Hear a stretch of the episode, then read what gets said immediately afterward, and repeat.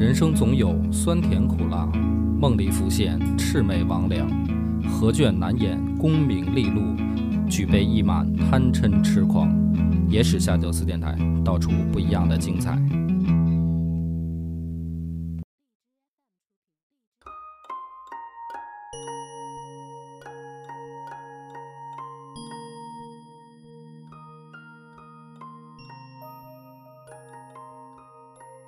大家好，欢迎收听《野史下酒》，我是主播恶霸波。张小娘，上回故事咱们讲了一个爱狗的晋灵公，嗯，所以呢就牵出了另一个故事啊，嗯就是赵氏孤儿。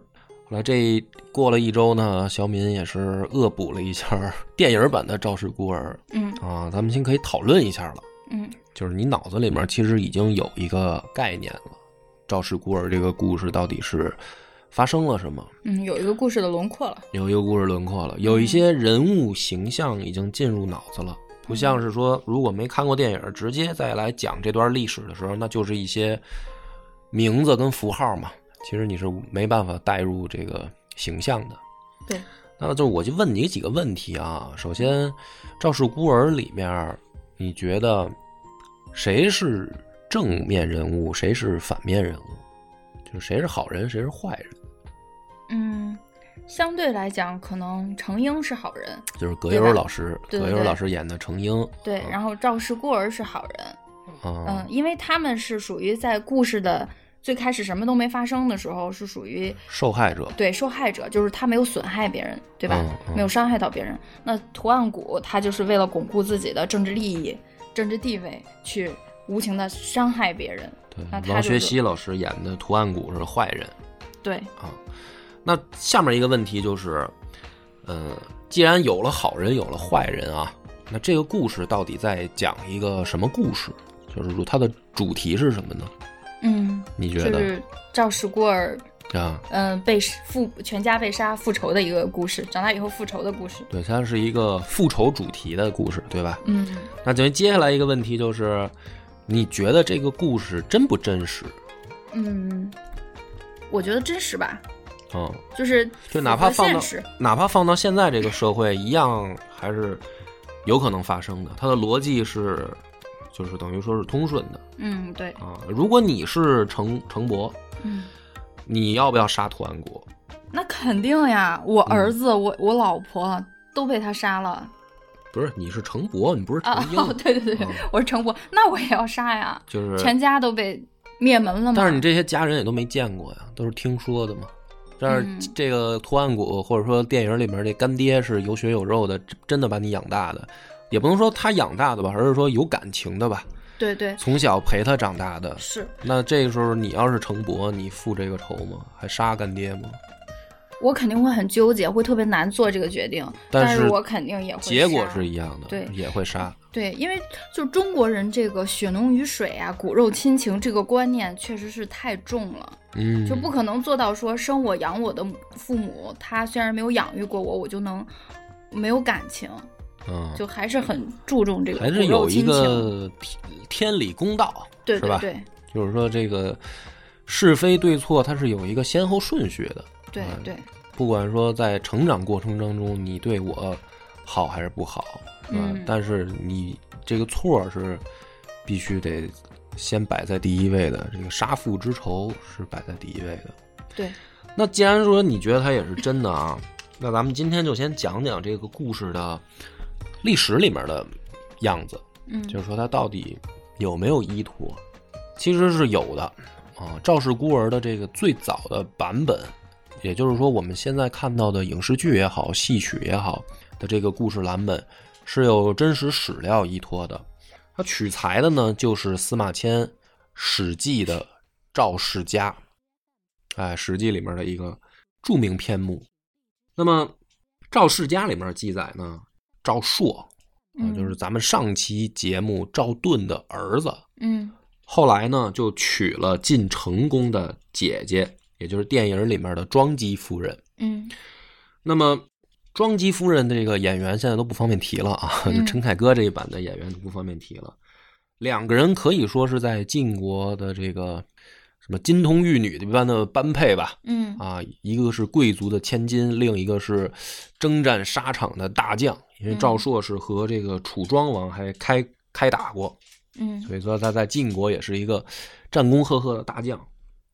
但是后来呢，这个到了晋景公的时候，晋景公就等于是晋成公的儿子嗯啊，就是咱们上一个故事啊，就是晋灵公爱狗的那个故事啊。赵盾弑其君，弑完了以后，立的就是晋成公嗯啊，这不是把晋灵公后来就宰了吗？嗯然后就立了晋成公，然后晋成公的儿子就是晋景公了。嗯所以故事发生的这个时间，我们大概就清楚了，就是相当于又往下换了一任君王。嗯这个时候呢，这个图案谷在晋景公三年的时候就提出了一个问题，这个问题就是赵盾当年杀晋灵公这件事儿，对还是不对？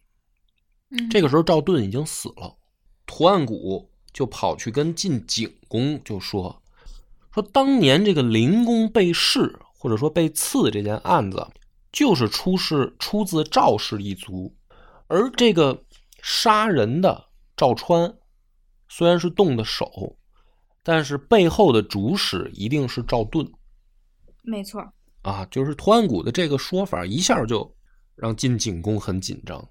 所以现在赵盾虽然死了。嗯但赵氏一族势力还是很强大，他们当年能干出这种事儿来，那以后会不会也把这个刀落到我头上来呢？于是呢，晋景公就决定啊，要对赵氏一族动手。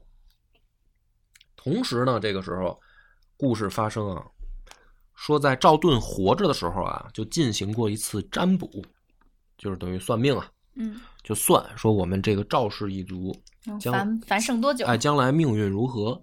说当时这个占卜的结果就是说，说你这一代没事儿，但是你的儿子跟孙子将有大难，啊，而且是因你而起，这占卜师说的也太准了，很准吧？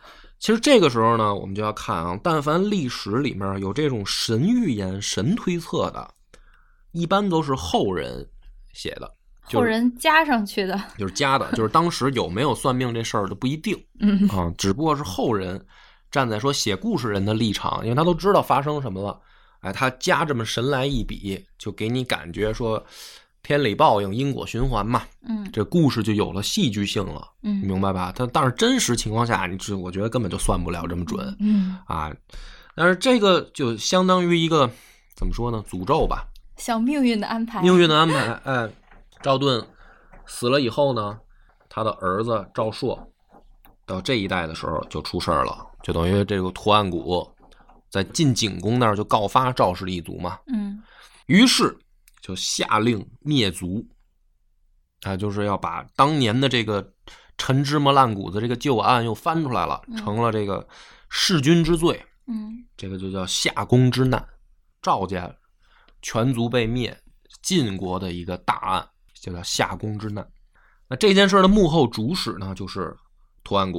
嗯好，这故事到这儿呢，还没有什么这个区别，跟电视电电电影也差不多，嗯就是一个意思吧。甭管它因为什么，啊，当然当然有点区别啊，有点区别，因为电影里边是等于把赵盾那件事给连带着拍进来了，其实根本就不是发生在同一个时间了嘛。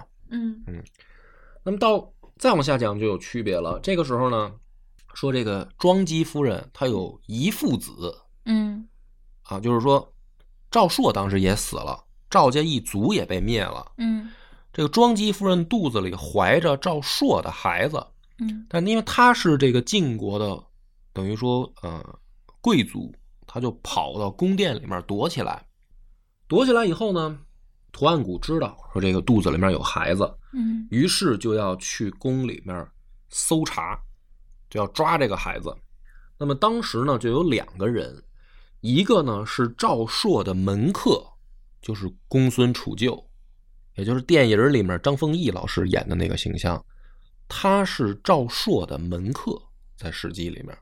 哦，就那个公孙大人。公孙大人，嗯，另一个人呢，说是赵朔的朋友，就是程英，就是葛优老师演的，就他俩人的身份是这样的。哎，就电影跟史实给处理颠倒了，是吗？处理的呢有区别。第一个，公孙杵臼的身份没有那么高，啊，电影给他拔高了，感觉好像是赵世，交那种感觉对，感觉是世交赵硕的同事是吧？嗯嗯不是，但是他的门客。嗯程英呢也没那么低，嗯就电影里面表现的好像是小平民老百姓哎，平民老百姓不是那个是赵硕的朋友，就是起码从身份上来说，其实这三个人身份都是对等的。嗯这个公孙杵臼呢，就跑过去找这个程英，你就把他想象张凤义啊，先去找葛优，嗯就问，问什么呢？三个字：胡不死？就说赵家现在出事儿了，嗯咱们怎么办？死不死？嗯要不要跟赵家一块儿去死？因为他是门客，嗯，他是赵家的门客，他去问的是程英，是嗯是赵家的朋友嗯啊。咱们现在怎么办？然后呢，程英就说：“我不能死，说因为赵硕还有个孩子，一父子。嗯那么怎么办呢？说如果生的是男孩，我就更不能死了，我要把他养大；如果生的是女孩，我也去死。女孩儿就这么没有地位？哎，对，就是这个意思。哎，当然，古人的这个重男轻女这个观点，不是我们这个要讨论的重点啊。嗯反正这个程英就说了，说如果是男孩儿，我我不能死。哦，就还有使命。哎，对我就有事儿要办了。然后呢，这个公孙杵臼呢说好，说那我们去找庄姬夫人，嗯就找到找到以后发现是个男孩是个男孩儿以后呢，他们就把他藏在这个宫殿里面啊，藏在这个宫中。嗯但是这个时候，图案谷的这个就是士兵也好，或者手下不都来找人嘛？嗯找的时候呢，庄姬跟程英就在行在旁边啊，就对这孩子就说说什么呢？说赵氏要是老天爷该灭，你就哭。这是婴儿啊，他们对着这孩子说、说，如果老天爷要灭赵家，嗯你就哭；嗯如果老天爷不想灭赵家，嗯你就别出声儿。这也是一种，呃，就是怎么说呢，叫很高超的艺术写法，就是就觉得听天由命。哎，就是说这些事儿都是前因注定啊。嗯就这孩子哭与不哭，其实是决定了日后的命运，包括在座这几位，嗯对吧？你哭，咱们就一块儿死；嗯，你不哭，咱们就努力活，努力活下去。然后就是很精彩的一幕啊，就这孩子真的就不出声了，就好像说是老天爷有这个预兆，他又是命运的。就是赵氏就不该亡嗯啊，没哭。这俩人很高兴啊，就是程英和公孙杵臼啊，就商量一个事儿，说没既然没哭，赵氏不该灭，嗯咱们现在该怎么办？因为图案谷一定不会轻易放过这孩子。说咱们现在怎么办？于是呢，这个程英就说啊，公孙老哥，我问你个问题，说是死容易，还是把这个孩子养大了让他报仇容易？公孙杵臼说，那肯定是死容易。然后程英说，那好，你既然觉得死容易，我想做难的事儿。主意是这样的，咱们找一个孩子，替换掉这个赵家的孩子，你带着这个孩子跑，我去揭发检举你。你得死，你带着这假孩子死，我带着真孩子活下去，把他养大，让他报仇。我干这男的这一部分。啊，这是公孙杵臼说的是吗？这是程英说的。这程英说的啊。公孙杵臼说：“那好了，老兄啊，既然话都说到这份儿上了，咱们就这么办。”于是《史记》里面写的是，公孙杵臼就去找了一个假孩子，然后程英带着将军们，带着人去抓这个公孙杵臼。公孙杵臼就是发现了以后啊，就等于被被抓到了以后啊，还说说程英，我想不到你是这样的人。就做戏，就两个人就演戏啊，嗯就是说，你你这就是属于什么呢？就是背信弃背信弃义。哎，你说你要是不想养这孩子，你也没必要来揭发检举我，对吧？你走你的。好，你现在贪图荣华富贵，你还带着人出卖我嗯啊！就是你这人猪狗不如嘛。这么骂完一番，这个托安谷就相信了，就是他相信的这个原因，是因为这个公孙杵臼就骂程婴说你背信弃义，嗯这图案谷才打消了疑心，就等于连着公孙杵臼和这假孩子就给杀了。嗯杀了以后呢，程婴就跑到那个山里面，带着真孩子就去过日子，就去养大这个孩子。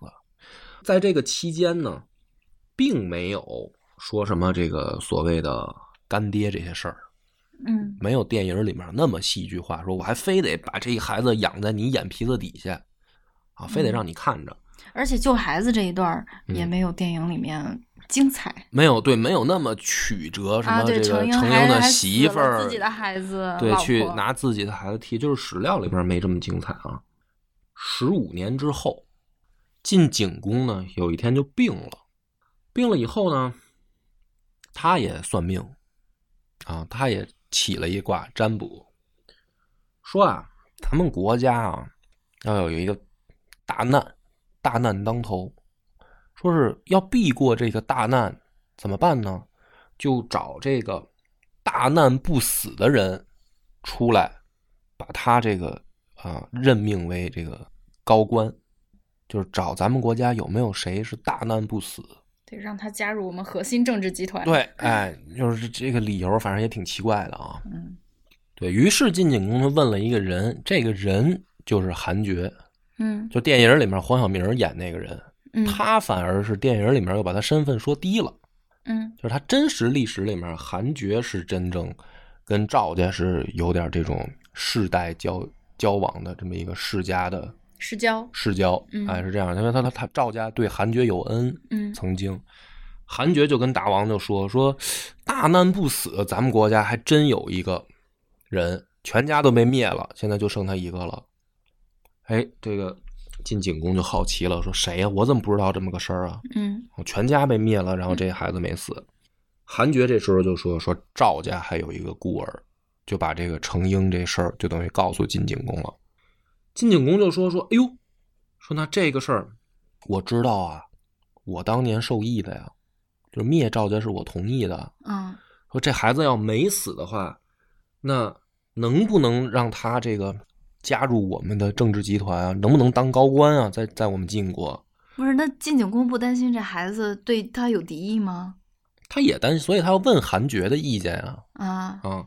韩厥就说了，说这个首先赵氏一族的这个先人是跟着这个重耳振兴我们晋国的，然后祖上有功，嗯祖上有功之人怎么可以灭族呢？就是说这件事儿是你做的过分了。嗯 他说进景宫，嗯你看，你再怎么说他们家有什么不对，他祖上是有功之人，有大功于国家的人，你可以罚他，但是你不能灭他的族。那这件事儿是你做错了，嗯你做错了呢，现在就有机会来改正之前的错误。那么这件事儿呢，依我看，就韩厥说，依我看，其实主要就是图案谷捣乱，嗯就是主要责任也不在国君你，是这个图案谷在中间挑拨离间，所以要现要我说，现在就应该恢复赵氏的名誉，然后把图案谷灭族。就因为在这件事儿上，韩厥是起了关键性作用的。于是呢，这个晋景公马上就去找到这个赵家的这个后代，他叫赵武，嗯他在真实里边历史里面不叫程伯，他叫赵武，他是有自己名字的。嗯程英也没瞒着他，程英就告诉他了，你就是赵家的后代。嗯，他知道，他不是像电影里面演的说，从小不知道这事儿，然后突然有一天他的这个养父告诉他，不是这样。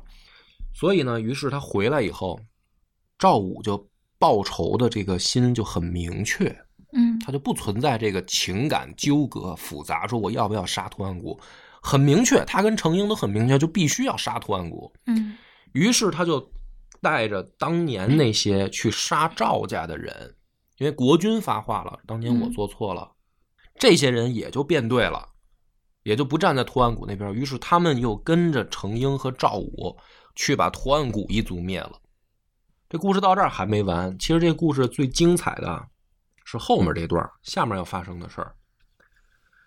赵武呢就成年了，成年以后呢，程英就过来跟他说：“说你现在呢也长大了啊，我的任务也完成了，嗯，我打算下去告诉你爹和公孙杵臼一声，我的任务完成了。他要自杀。这个古人怎么把生命这么不当回事儿？哎，你听着呀。那么然后呢，赵武就说说你不要这样做呀，嗯，你舍得留我在世，你离我而去吗？嗯，就是因为确实是程英把他养大的，嗯说你你怎么能舍得跟我分离呢？嗯程英说不对，说当年公孙杵臼死，他是认为我跟他定的这个约定我能完成，他才慷慨赴死，他才去假冒说找到你们赵家的后代替替你去死，那是因为他信任我。这么多年，十多年过去了，我没有下去告诉他这件事儿完不完成，那对于他来说，他在下面会认为我没完成。白死了，我必须得下去告诉他这件事儿我完成了，这才叫有始有终，嗯。就是他地下的那个魂灵啊，才能安息。嗯。于是程英就自杀了。自杀以后，后来就是等于赵武就成为了赵国的，不是不能叫赵国晋国的重臣。嗯，他后来又干了好多好多事儿。那么这个才是《史记》里面就是赵氏孤儿真正最最原始的版本，嗯是这样一个故事。那么好了，我我现在再接着问你这个问题啊，听到这个司马迁的版本，你觉得这个故事还真实吗？真实啊，也真实。那、你不觉得程婴这人有点轴吗？我觉得轴啊，他非要去救去赴死的那段就就是仇都报了，他还要自杀。就是他们可能把这个承诺看得比什么都重要。哎，对了，，那么我就问你了，刚才咱们说电影那个故事的主题是什么？复仇，对吧？嗯司马迁儿这个故事嗯，主题是什么？信守承诺，对，是承诺。嗯其实你可以发现这两个故事啊，它的中心要表达的事儿已经有区别了。电影里边的那个，其实你看完了，我我那么逼着问你，你最后想到的还是一个复仇的故事，对吧？嗯但其实我看司马迁的这个《史记》的时候，读到这段，我的感觉更侧重的不是复仇，是承诺，嗯是程婴对朋友的承诺。嗯其实这个仇跟程婴有多大关系，我觉得很难说。就是他灭的毕竟是赵家，嗯，他也不是说杀了程家人。嗯那么你为什么要这么做？嗯这是对朋友的一个承诺。嗯所以《史记》里面记载赵世家这一段的时候，他其实要表达的是古人另一种很推崇的思想思想，嗯就是什么叫真正的承诺，不是什么叫真正的复仇。嗯 所以带入到这儿，你再回去看陈凯歌导演的这个作品呢，嗯就有一些问题了。其实他他要表达的跟故事的原主旨不太一样。嗯啊那么问题随之也就来了。司马迁儿记载这个所谓的承诺，到底还真不真实？就是这个承诺放在现在还能不能成立？现在应该没有这样的人了，我觉得。你看，很难成立了吧？就是复仇的那个主题，不论发生在古代也好，还是发生在现在也好，你觉得这种事儿还是有可能发生的。嗯但是司马迁的这个承诺的故事放在现在，好像就会让人打个问号，还能做到这种程度吗？就哪怕大仇已经报了，这孩子都成年了，你还必须得去死。当然，咱们先抛开说到底有没有死后有这个灵魂这个事儿啊，什么死后世界这个事儿，就是说要不要做到这么极致，把你的一生等于为了这个承诺奉献出去了，而这个仇跟你其实没那么深，嗯跟你成英没那么没那么深嘛，嗯还能不能做到？那打是不是打个问号了？嗯所以我觉得呢，这个很有意思啊。司马迁儿的这个版本还不是最接近历史的那个版本，嗯就是这个故事它毕竟发生的是在春秋时期。司马迁儿呢，那你想他是一个汉朝人，嗯就是汉武帝时期的，那这个中间又已经隔了上百年嘛，嗯对吧？几百年过去了，这个故事到了汉朝人的嘴里面讲成了那个样子，嗯那它最真实的版本又是什么呢？对吧？所以咱们只有时有蹊跷呢，还得往下讲。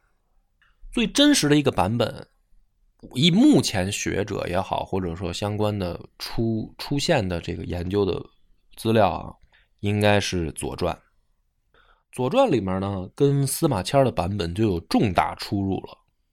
嗯有重大出入。首先，第一个，《左传》的版本里面没有图案谷，也没有成婴，就是这正反人物在这个故事里面都没有。嗯夏宫之难，在《左传》里面记载的是庄姬夫人通奸，就是那个 影视剧里面那个现在不能提名字的那个庄姬夫人，嗯就是赵武他他妈跟跟他的这个叔叔赵英私通，然后呢，赵家的真正当家的赵同和赵括就把赵英也记载成赵英齐啊，就把这个他这个通奸的叔叔驱逐出了宗族，并且给赶到了齐国，就是把他赶出了晋国。嗯。然后庄姬夫人利用自己贵族的身份诬告赵家，去找晋公，诬告赵氏一族，嗯。然后导致赵氏一族灭门。所以在《左传》的这个版本里面呢，受害者变成了加害者，嗯。就是赵氏一族的这个实际上叫家丑，然后什么所谓的孤儿复仇这件事儿也没有发生，它真正的历史原貌是因为晋国这个其他的士大夫太强大，导致日后的晋公呢想说，我怎么能够制衡其他的家族呢？哎，我把这个赵家的孩子拉出来，为什么呢？因为他是孤儿。嗯如果这个时候我帮他一把，我重新振兴赵家，他一定会第一最忠诚于我，嗯第二个当年跟他们家有仇的那些人，和现在权力甚至能压压制我的人，你们去斗。所以赵武才又被进宫后来请出来，就是他在真实的历史原貌里面是这样的。嗯那跟司马迁的那个版本呢，又有重大出入了。嗯，这就相当于是另外一个故事。，对，这整个这个故事根本就走样了。嗯那么从现在来看呢，真实的版本是什么呢？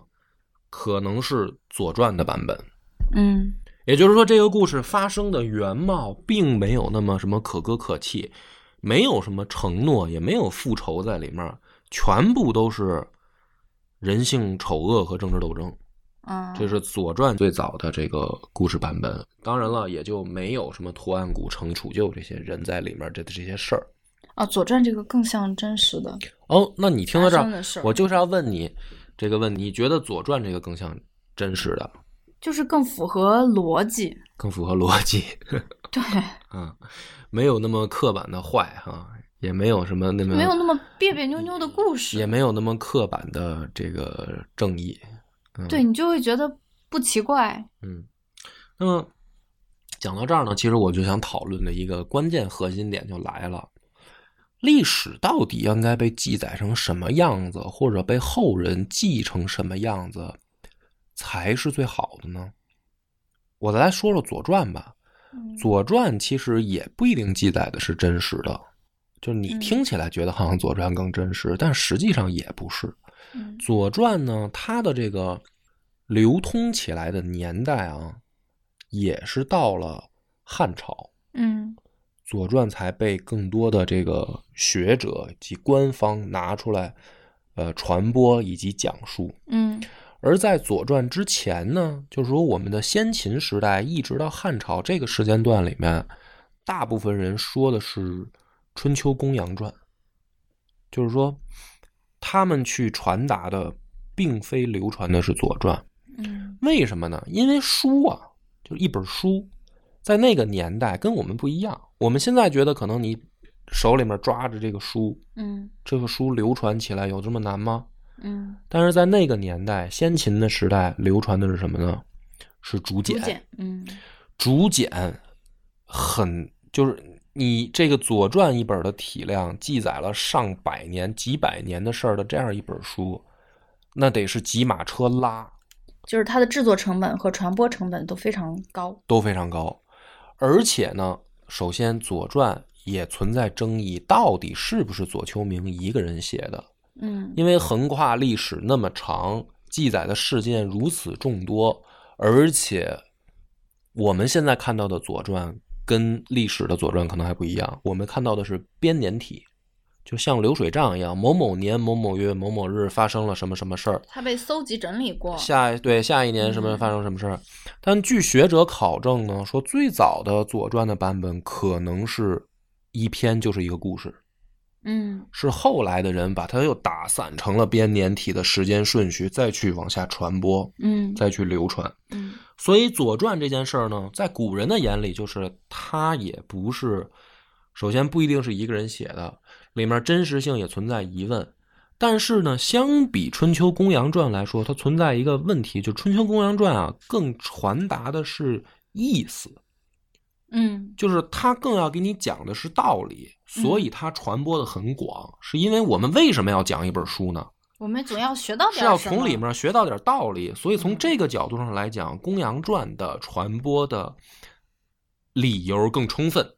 也就是说，先秦时代的古人去讲的是那个版本的，嗯我们现在反而根本就了解的很少很少的那个版本。而到了汉朝呢，随着《左传》的发现，然后更多的人去传播它，认为这个更贴近事实，也是汉朝人比较认为。就像你听到版本，我要问你司马迁的版本跟《左传》的版本，你觉得哪个更真实？你觉得应该是《左传》。汉朝人也觉得《公羊传》的版本跟《左传》的版本哪个更像真的呢？汉朝人觉得《左传》可能更真，但实际上谁真谁假呢？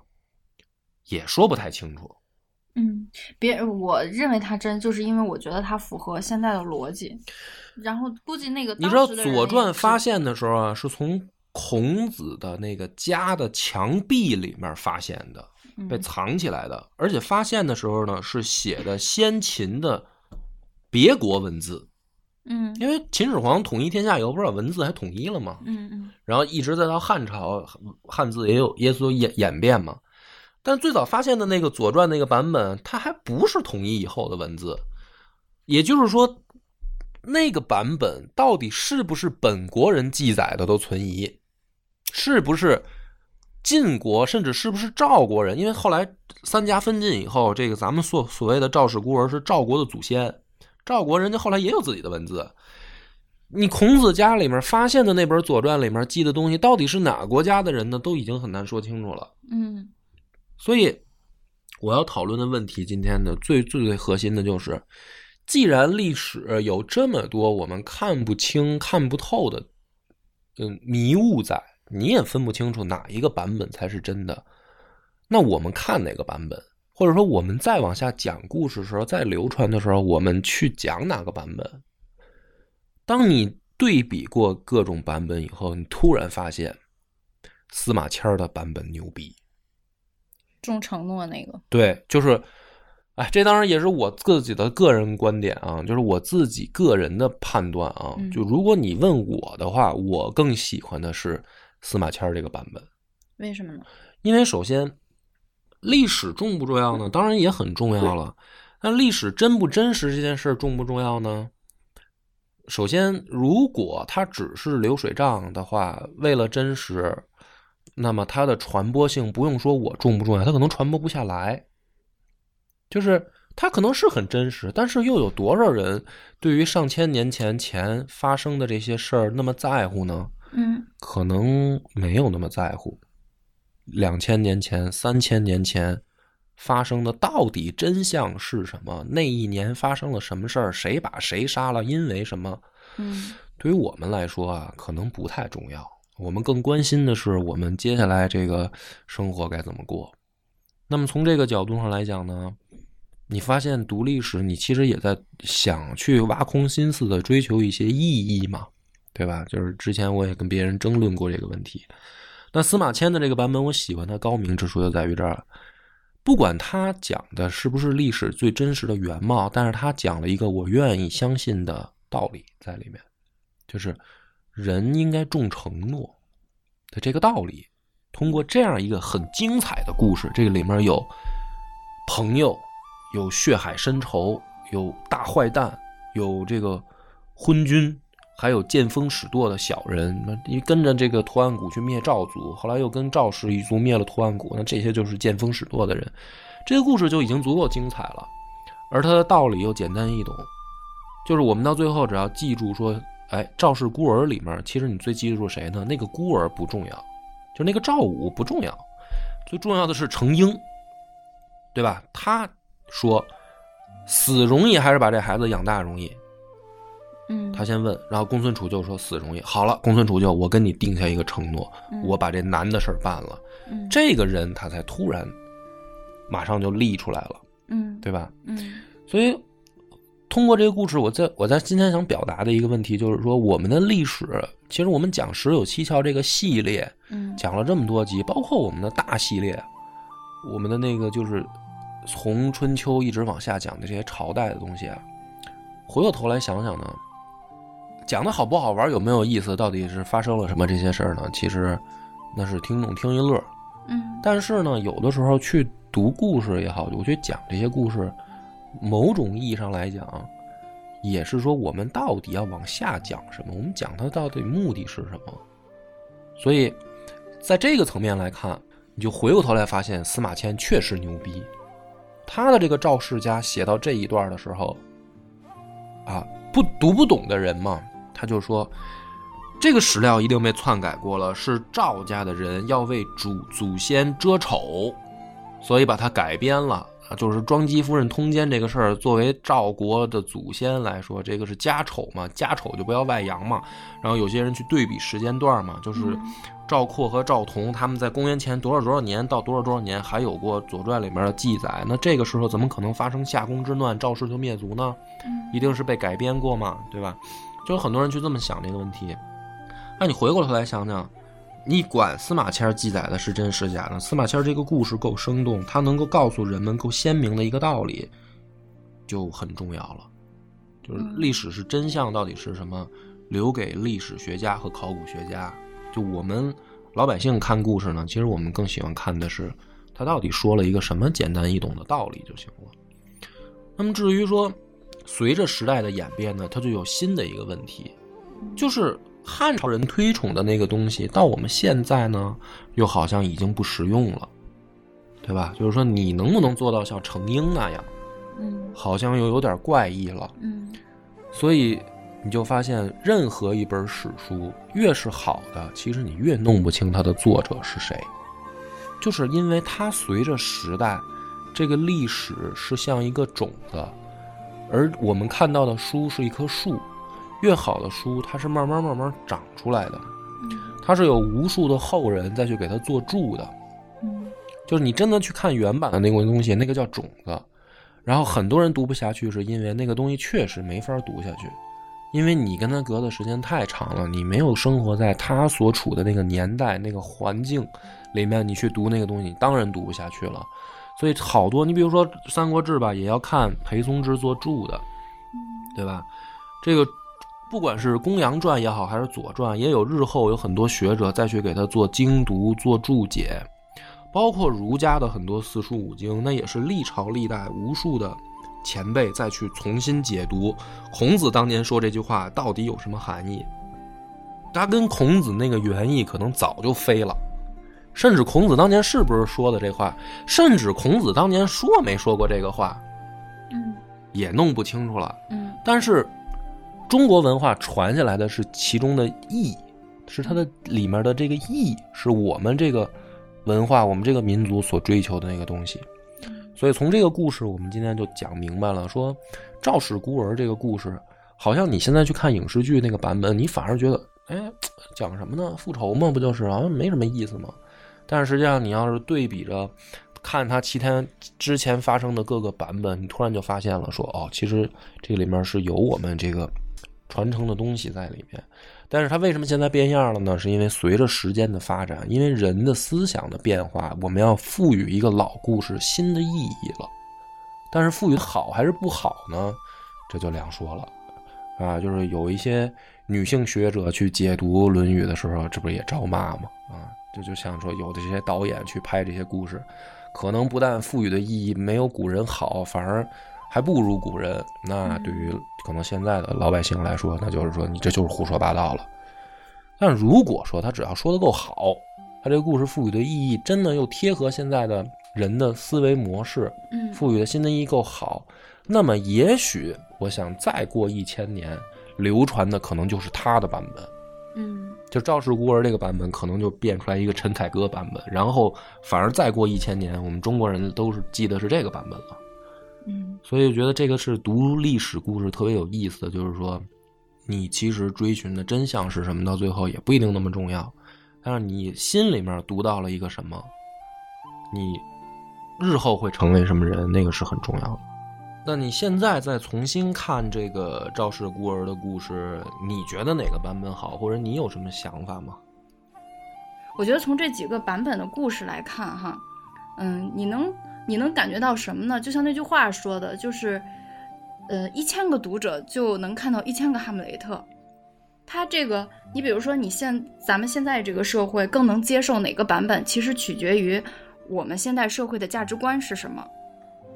就是，比如说当年那个就是古人那么重义，你看，呃，《左传》那个版本的时候，不是《左传》，是你看司马迁那个版本的时候，你就会感觉古人他活得很单纯，他就把这个义气看得比生命都重要。